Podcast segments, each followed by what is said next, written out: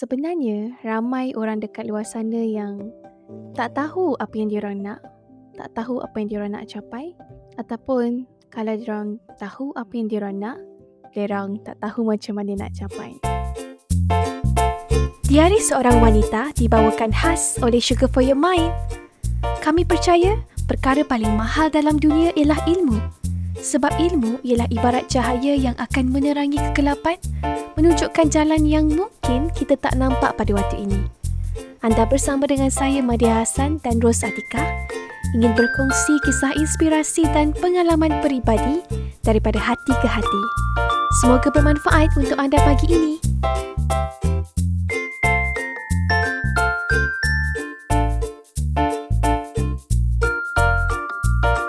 Hai semua, Assalamualaikum. Anda sedang mendengar Diari Seorang Wanita bersama saya, Madiha Hasan. So, hari ini ada satu topik yang Madiha rasa nak sharekan kepada anda, untuk anda yang betul-betul nak mencapai impian, mencapai sesuatu dalam hidup. Sebab sebenarnya ramai orang dekat luar sana yang tak tahu apa yang diorang nak, tak tahu apa yang diorang nak capai, ataupun kalau diorang tahu apa yang diorang nak, diorang tak tahu macam mana nak capai. So, hari ni Mada nak share diary macam mana kita sebenarnya boleh berubah daripada orang yang cakap nak capai ni, cakap nak buat ni, ada goal setting ni, tapi tak capai-capai. Kita nak transform daripada orang yang macam ni kepada orang yang bila dia plan A menjadi, plan B menjadi, dia plan C, kalau tak jadi pun dia akan dapat D. So, sesuatu yang dalam hidup kita, kalau kita selama hari ni kita plan tak jadi-jadi, asyik bagi alasan tak cukup masa, asyik bagi alasan tak ada peluang lagi. Sebenarnya nak share daripada Madiha punya personal pengalaman sendiri, macam mana Madiha dulu seorang yang tidak yakin dalam berimpian, kepada orang yang lebih yakin dan lebih tahu, Alhamdulillah, macam mana nak set impian. Dan even sampai hari ni pun ialah satu proses untuk Madiha always challenge diri sendiri untuk besarkan impian, untuk cari apa lagi sebenarnya penghalang-penghalang dalam diri. Sebab ramai orang rasa penghalang kejayaan, yang menghalang dia kenapa dia tidak berjaya sampai hari ini ialah faktor-faktor luaran. Tapi what if hari ini kita nak cabar, nak menukar cara kita melihat sesuatu, menukar, transform diri kita daripada menyalahkan faktor luaran kepada mencari faktor dalaman yang menyebabkan kita terhalang daripada mencapai sesuatu yang kita nak sangat dalam hidup kita. So, topik hari ini ialah satu ayat. Do you really know what you want? Wah, bahasa Inggeris kan? Dalam bahasa Melayunya ialah, adakah saya tahu apa yang saya nak? Adakah anda tahu apa yang anda nak? So, anda yang mendengar ni, sahabat-sahabat, kawan-kawan, jom kita sama-sama fikirkan secara jelas dalam fikiran kita, apa yang kita nak sangat dalam hidup kita selama hari ni? Apa yang kita teringin sangat? Bila kita tengok orang lain dapat, kita rasa macam, hey, boleh tak saya dapat benda yang sama? Bila kita tengok orang lain ada satu kejayaan ataupun kebahagiaan, pernah tak kita terfikir kalau kita boleh ada kejayaan dan kebahagiaan yang sama? Alright, so episod kali ni sesuai untuk anda yang suka berimpian dan nak tahu macam mana nak capai impian. Tak sesuai untuk orang yang, saya ni tak ada impian lah. Sebab saya pernah dengar kata-kata Prof Muhaya dan kata-kata ini sangat mengubah cara saya melihat. Mengubah Madiha lah kan, melihat impian. Sebab ramai orang dia tak berani berimpian sebab dia rasa berimpian tu salah.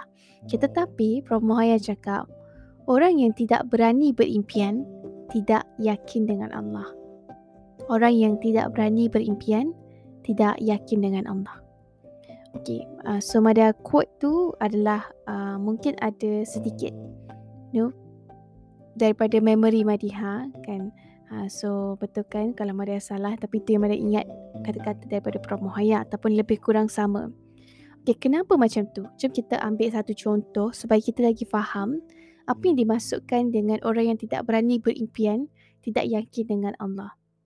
Bayangkan kita kat sekolah dulu, ada beberapa golongan student. Pertama yang betul-betul yakin dengan yakin yang dia mampu capai A untuk contoh subjek matematik, subjek bahasa Inggeris, subjek bahasa Melayu. Dia nak capai. Kita kan siapa je yang tak nak straight A. Tapi ada beberapa golongan student. Yang pertama yang dia nak betul-betul capai A. Golongan yang kedua dia macam dia sebut je nak, tapi deep down dia macam ada, tapi saya nak A, tapi boleh ke, layak ke saya tak rasa pun sebenarnya saya boleh dapat A. Ada golongan ketiga, dia daripada awal-awal dah surrender, aku takkan dapat A, aku takkan dapat A nya dalam matematik, aku ni memang lemah. So jom sama-sama fikirkan, waktu kita kat zaman sekolah dulu, kita jenis student yang macam mana? Golongan yang pertama, yang dia betul-betul nak A. Dia betul-betul berani berimpian untuk dapatkan A dalam semua subjek ataupun subjek-subjek tertentu yang dia betul-betul nak. Golongan kedua, dia sebenarnya dia sendiri walaupun sebut nak tapi still tak sure. Betul ke? Bolehkah aku capai? Alright? Dan yang ketiga, dia daripada awal dah surrender. So contoh ni sebenarnya sama juga dengan kehidupan kita. Perhatikan adakah kita ni golongan yang pertama, golongan yang kedua atau golongan yang ketiga. Dan mungkin dalam kehidupan kita sekarang, kita tak adalah nak A. Kita tahu A tak penting dah. Tapi yang penting dalam perkahwinan kita, dalam karier kita. Adakah kita golongan student yang pertama yang betul-betul berani berimpian nak A untuk kerjaya, nak A untuk perkahwinan, nak A untuk habit diri sendiri, nak A dalam menunaikan ibadah. Right, jom kita sama-sama fikirkan.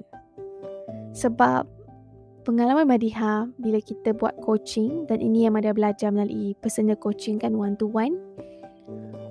Step pertama bila kita nak bantu orang ni ialah dengan bantu mereka untuk fahamkan, clarifykan apa yang diorang nak sebenarnya. Contohlah, diorang boleh datang kepada kita dengan satu masalah. Itulah, saya ada konflik dengan rakan sekerja saya tak tahu macam nak selesaikan. Okay, ramai orang bila dia datang untuk menyelesaikan masalah, maksudnya A datang kepada kita untuk minta nasihat, kita terus jump kepada nasihat. Okay, sebenarnya cara yang lagi tepat kalau kita menggunakan kaedah one-to-one coaching adalah dengan clarifykan dulu apa yang dia nak. Sebab apa yang dia nak dengan apa yang kita ingat dia nak adalah mungkin tak sama. Alright? So sebab tu sebenarnya step yang pertama yang kita boleh apply juga konsep yang sama pada diri kita ialah dengan tanya sebenarnya apa yang kita nak. Adakah kita nak A ataupun setengah orang dia tak nak pun A? Dia nak cara dia biasa-biasa je. So, knowing what you want is the first step. So, that's why hari ni, Madiha nak quickly share untuk episod yang ringkas ini, 5 soalan yang boleh membantu kita untuk transform daripada orang yang tidak berani berimpian kepada berani berimpian. Dan orang yang berani berimpian, dia akan nampak jalan. Bila dia nampak jalan, dia akan berusaha berjalan-jalan sehingga satu hari nanti dia akan mencapai impian. So kawan-kawan, video ataupun podcast hari ini, bukan video, podcast hari ini adalah untuk membantu kita memuhasabah diri. Adakah kita orang yang berani berimpian ataupun macam student yang ketiga yang saya tak layak lah dapatkan perkahwinan yang bahagia? saya ni boleh ke? Saya memang takkan dapat lah. Alright? Okay, jom kita sama-sama fikirkan. By the way, sebenarnya saya just nak share sikit. Kita ada record episod baru kan dengan Kak Ros. Tapi bila saya dengar balik, ada banyak audio problem. So, just untuk kita... terpaksa saya pun record lah episod baru. Dan insyaAllah banyak sebenarnya tetamu-tetamu yang hebat untuk tahun ini, yang sebenarnya kita nak approach dan dah dapat pun, cuma nak setkan tarikh itu agak mencabar dan Madiha pun agak busy. So insyaAllah nak dapatkan bantuan lah kan daripada beberapa tangan supaya kita boleh bawakan kepada anda guest ataupun tetamu-tetamu yang hebat yang boleh berkongsi diary mereka, bagaimana mereka membuat beberapa transformation daripada A ke B. Sebab bila kita dengar cerita pengalaman, setuju tak kita akan dapat banyak pengajaran, dapat belajar daripada bukan sahaja kegagalan tetapi daripada juga mereka punya kejayaan. Sebab tu itu sebenarnya antara niat dari seorang wanita. Dan hari ini adalah untuk kita belajar secara lebih tentang impian. Wow, thank you. Dan sebenarnya topik impian ni adalah topik yang favorite Madiha. Sebab saya perasan, ini nak cerita diary Madiha juga kan. Dulu 10 tahun lepas, saya tak berani berimpian.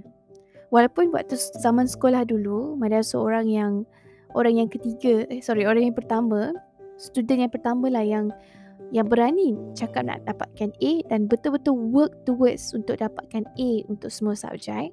Dan Alhamdulillah itu yang Madiha dapat. Kira sebab Madiha work hard. Tapi even if Madiha tak dapat pun Madiha faham dan Madiha rasa Madiha fahamlah konsep rezeki pada waktu tu kan. Maksudnya walaupun kita dah berusaha tapi mungkin ada something yang not meant for us. Tapi point dia adalah kita berani berimpian dan kita berani work towards it. Tetapi bila Madiha habis je zaman sekolah, Madiha perasan Madiha start menjadi golongan yang ketiga. Dan ada yang ke tempat kerja, ada yang belajar. Sebab tu kot Madiha start dulu waktu belajar kat universiti. Sebab tanpa sedar Madiha menjadi orang yang ketiga ataupun yang kedua. Cakap nak tapi sebenarnya tak betul-betul yakin dalam diri. Okay, so jom fikirkan dalam diri anda. Apa yang anda nak dalam hidup anda? Sebab anda nak sharekan 5 soalan. Dan 5 soalan ni bukan soalan biasa-biasa, tapi sebenarnya soalan coaching yang Madiha tanya kepada orang bila Madiha buat one-to-one coaching untuk anda sama-sama jawabkan. Alright? Dan jom kita sama-sama jawab. So kalau anda ada kertas dan pen, actually anda boleh dapatkan. Sebab bila kita mendengar dan memahami bagus, tetapi lagi bagus bila kita cuba menulis. Sebab menulis ni dia ada something about connecting the dot, apa yang kita tahu dan apa yang kita belum tahu ataupun apa yang kita baru je tahu. You know, something idea baru untuk kita connectkan the dot. So kalau anda ada masalah selalu terlupa apa yang anda nak, kan banyak orang kalau anda perasan dia cakap dia nak kurus 10 kg. Tapi selama 5 tahun dia carry forward impian nak kurus 10 kg. Ataupun 30 tahun dia carry forward untuk hilangkan 10 kg. So kita tak nak macam tu. Kita nak menjadi orang yang bila dia berani berimpian, dia cakap dia nak, dia betul-betul buat dan dia betul-betul commit. Dan walaupun dia tak dapat, dia masih lagi trust the process. Okay, itu yang kita nak. Alright, jom kita sama-sama fikirkan. Dan ini juga soalan untuk Madiha juga jawab. Dan bila Madiha share ni, disclaimer, bukan bermaksud Madiha ni perfect, buat apa saja semua menjadi. Sebaliknya, ada setengah aspek dalam kehidupan Madiha yang Madiha perasan I can apply this formula. Tetapi ada beberapa aspek yang kehidupan yang Madiha baru terfikir beberapa hari yang lepas yang Madiha tak apply lagi formula ni. So menunjukkan yang ruang untuk kita improve tu sangat banyak, sangat besar. So sangat rugi orang yang sentiasa merasakan dia dah okey. Sebaliknya untung orang yang sentiasa muhasabah diri, mencari kekurangan dan ruang untuk memperbaiki diri. Wah gitu. Okey, jom kita sama-sama fikirkan. So soalan pertama untuk anda yang nak transform hari ni, daripada orang yang acah-acah nak kepada orang yang betul-betul nak. Alright? Orang yang betul-betul nak. Soalan pertama kita kena tanya pada diri. Apa sebenarnya yang kita nak? Soalan yang Mada dah tanya tadi kan. Alright, sebab ada satu quote Mada nak share. When you know what you want and you want it bad enough, you find a way to get it. Maksudnya, bila kita tahu apa yang kita nak dan kita betul-betul nak, mesti kita akan jumpa cara untuk dapatkannya. Sama juga dengan contoh yang Mada share tadi zaman sekolah. Kita tahu tak apa yang kita nak zaman sekolah dulu?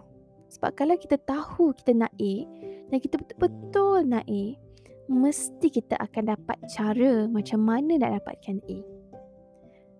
Tetapi kalau kita tak tahu apa yang kita nak, ataupun kalau kita tahu apa yang kita nak tapi kita tak nak apa sebenarnya, kita tak betul-betul nak, acah-acah nak bahasa kasarnya, kita tak tahu macam mana cara.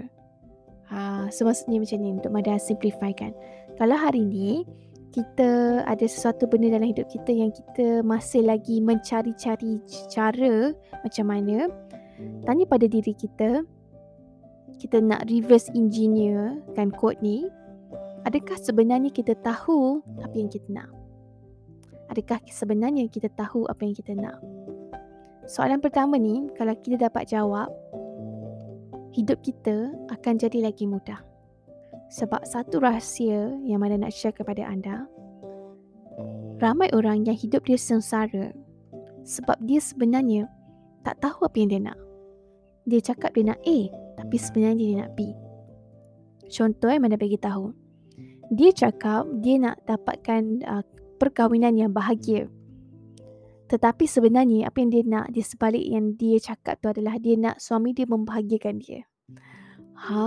So hati-hati dengan apa yang kita nak. Right? So sebaliknya, kalau kita betul-betul nak, jelaskan end goal dia adalah, okay, saya nak perkahwinan yang bahagia. Tetapi tidak semestinya perkahwinan yang bahagia tu lah dengan suami membahagiakan saya. So apply formula tadi. When you know what you want and you want it so bad enough, betul-betul nak, bukan cacah nak, betul-betul nak, mesti anda akan jumpa cara macam mana nak. So the first step bila kita nak jadi orang yang berani berimpian ni adalah dengan tanya pada diri. Anda ambil kertas ni, aktiviti yang anda suka buat, ambil satu paper ni, satu page ni, anda buat macam mind mapping, literally dump, orang panggil brain dump, apa yang anda nak. Nak ni. So tak perlu categorizekan lagi, just campak je, keluarkan apa yang ada dalam fikiran, tulis atas kertas. Dan pengalaman Madiha sendiri, kadang-kadang bila Madiha rasa stuck, rasa overwhelmed, tak tahu apa nak buat dulu, rasa tak cukup masa, itu yang Madiha akan buat. Aktiviti yang pertama ni, tulis apa yang Madiha nak. Tulis je, tak perlu pun fikir macam mana nak capai, tak perlu berfikir banyaknya. Sebanyak mana yang kita rasa kita kena buat tu, itulah yang Mada akan tulis. Alright? Daripada sekecil-kecil alam kepada sebesar-besar alam yang terlintas di fikiran. Sampailah Mada stop, sampailah Mada rasa macam dah tak ada dah, rasa semua dah keluarkan. Alright? Sampai rasa macam puas. Alright? So itu yang pertama. Soalan kedua ialah, bila kita dah tahu apa yang kita nak, kita nak tambah lagi satu step, iaitu dapatkan clarity, kejelasan dalam bahasa Melayu. Contohnya macam ni. Banyak orang dia cakap dia nak career berjaya, tapi dia tak tahu apa maksud berjaya. Berjaya tu macam mana?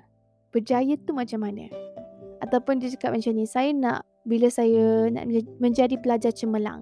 Okey, pelajar cemerlang tu nampak macam mana? Soalan yang kedua, ada clarity tak kat situ? Apa maksud awak dengan pelajar yang cemerlang? Sebab setengah orang dia refer ke pelajar cemerlang ni adalah pelajar yang dengar cakap guru. Ada setengah orang dia rasa dia akan jadi pelajar cemerlang hanya bila dia dapat anugerah ataupun dapat straight A, ataupun bila dia belajar dia buat semua homework. So whatever definition yang kita bagi kepada apa yang kita nak tu, Itulah sebenarnya yang kita betul-betul nak.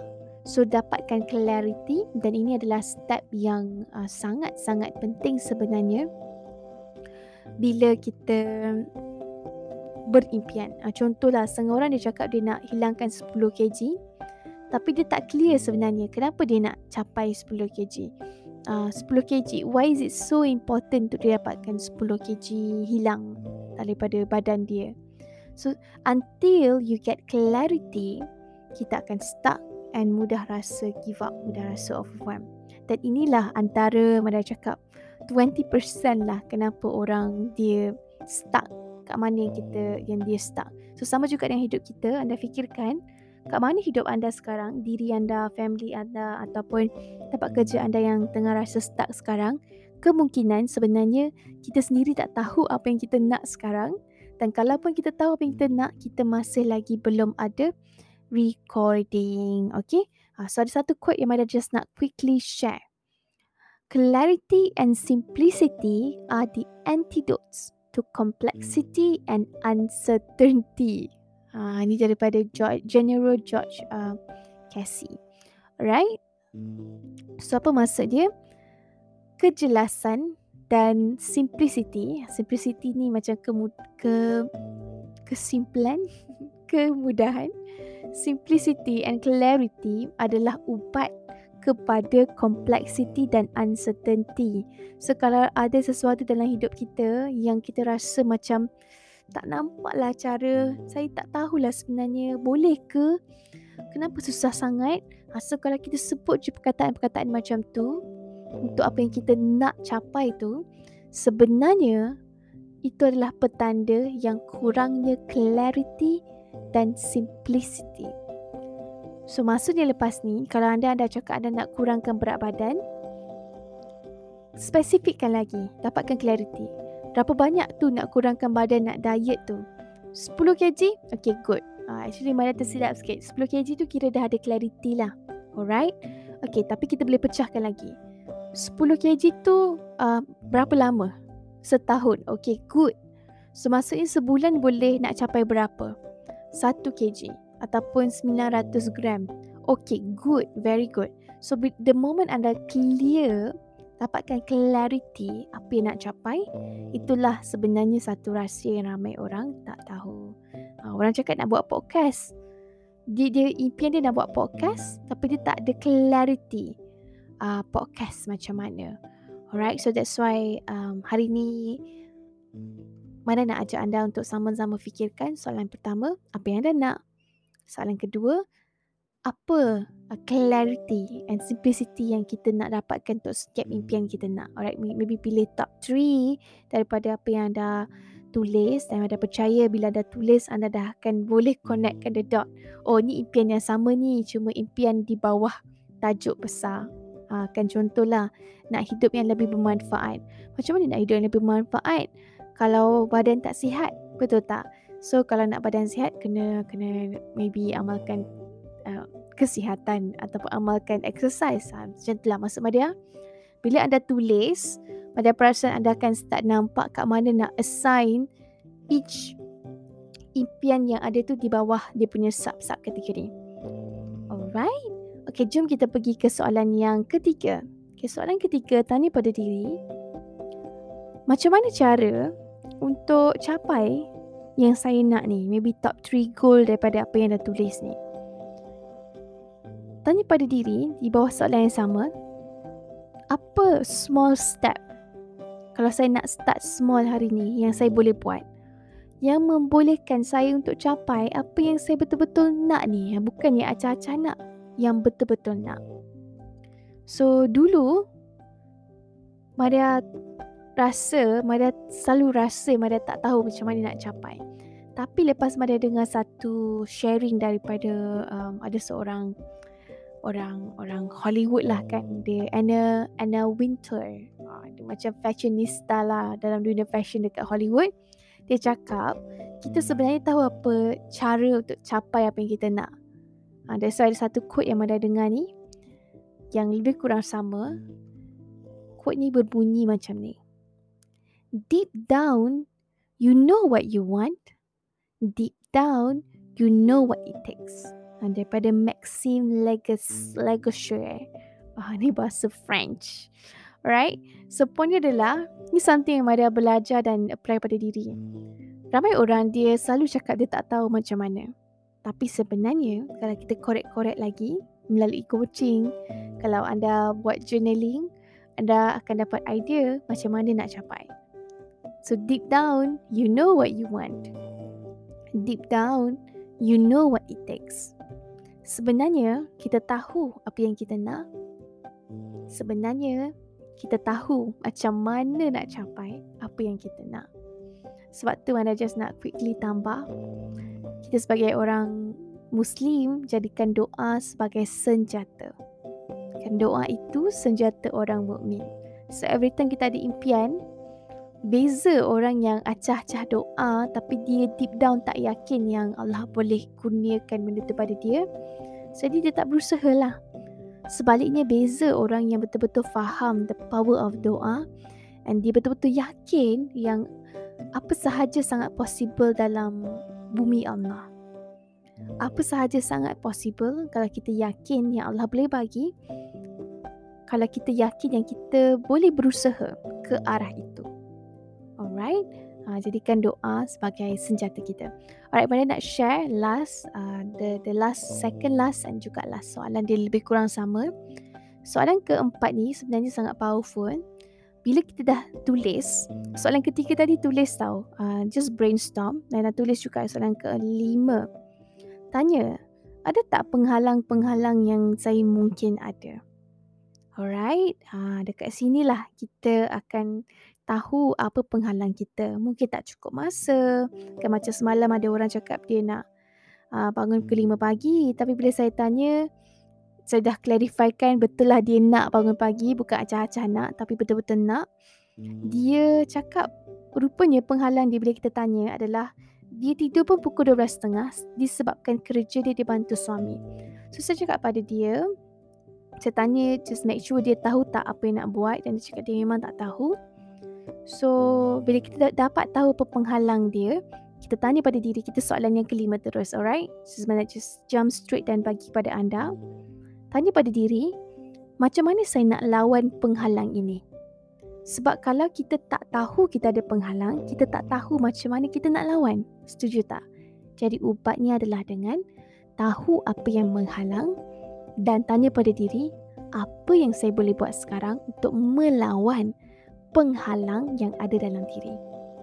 Sebab ada satu kata-kata yang saya ingat sampai sekarang, yang kita boleh sama-sama fikirkan bila bercakap tentang soalan yang keempat dan kelima tentang penghalang, yang kalau kita boleh jawab soalan ini, sebab tu kalau kita boleh jawab, anda insya-Allah boleh capai apa sahaja yang anda nak. Sebab ramai orang dia find out, mencari apa cara macam mana, tapi dia tidak mencari apa possible penghalang yang menyebabkan sesuatu tips itu tidak menjadi untuk kita. Alright? So, satu quote Madiha ingat.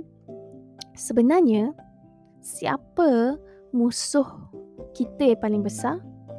Diri kita sendiri. Sebenarnya, penghalang kita yang paling besar ialah diri kita sendiri. Sebenarnya, kawan-kawan, so, kita sama-sama fikirkan. Sebab kalau anda faham satu konsep ni, penghalang kita yang paling besar sebenarnya ialah diri kita sendiri. That's why kalau anda boleh apply 5 soalan ini, hidup kita akan jadi transform. Dan inilah sebenarnya rahsia yang Madiha jarang share kepada anda. Madiha tak perfect, alright? Tapi soalan coaching ini boleh membantu kita untuk unstuckkan diri kita daripada apa-apa sahaja situasi on our own. Kita boleh ambil pen dan kertas, alright, untuk kita tulis dan connectkan the dot. Alright, Madiha rasa itu sahaja untuk episod kali ini, episod ringkas untuk kita sama-sama membuka diary baru untuk minggu ini. Semoga minggu ini menjadi minggu yang luar biasa untuk anda semua. Dan Madiha nak ucapkan terima kasih kepada anda yang sentiasa support Diari Seorang Wanita. Dan Alhamdulillah, thank you so much sebab sudi bersama dan Madiha nak kita sama-sama berdoa supaya Diari Seorang Wanita ini kita dapat bawa tetamu-tetamu yang lagi best untuk anda. Boleh kalau anda ada apa-apa soalan, cadangan untuk penambahbaikan, feedback, anda boleh emailkan kepada kami. Actually boleh masuk di Telegram channel, boleh komen sebenarnya. InsyaAllah nanti Madiha akan buat form untuk anda bagi feedback, sebab Madiha sangat suka bila anda share, dapatkan opinion, supaya kami boleh sama-sama berkongsi. Alright? Okay, insyaAllah kita jumpa lagi untuk minggu akan datang untuk diari terbaru bersama tetamu-tetamu istimewa dan juga bersama Kak Ros. Untuk anda yang suka memperbaiki diri, semoga apa yang dikongsikan memberi manfaat dan jumpa lagi. Assalamualaikum. Selamat pagi. Bye.